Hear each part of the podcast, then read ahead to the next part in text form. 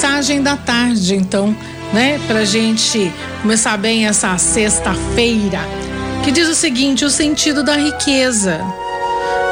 Um dia, um rico pai de família levou seu pequeno filho para viajar pelo interior com o firme propósito de mostrar o quanto as pessoas podem ser pobres.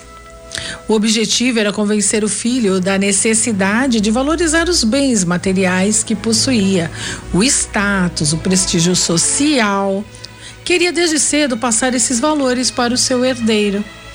Eles passaram um dia e uma noite numa pequena casa de taipa de um morador lá da fazenda do seu primo.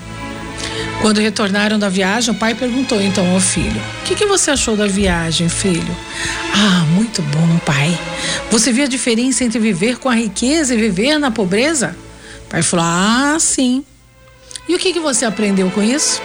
E o filho respondeu: Sabe o que eu aprendi? Eu aprendi tudo o que eu vi. Porque eu vi que nós temos um cachorro em casa e eles têm quatro. Nós temos uma piscina que alcança meio jardim. Mas eles têm um riacho que não tem fim.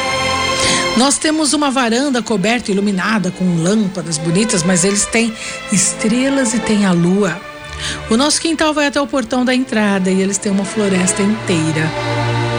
Quando o pequeno garoto acabou de responder a pergunta do seu pai, ele já estava perplexo. E o filho ainda acrescentou: Obrigado, papai, por me mostrar o quão pobres nós somos. Moral da história: tudo o que você tem depende da maneira como você olha para as coisas. Se você tem amor, tem amigos, tem família, saúde, bom humor e atitudes positivas para com os outros e com a vida, você tem tudo. Boa tarde.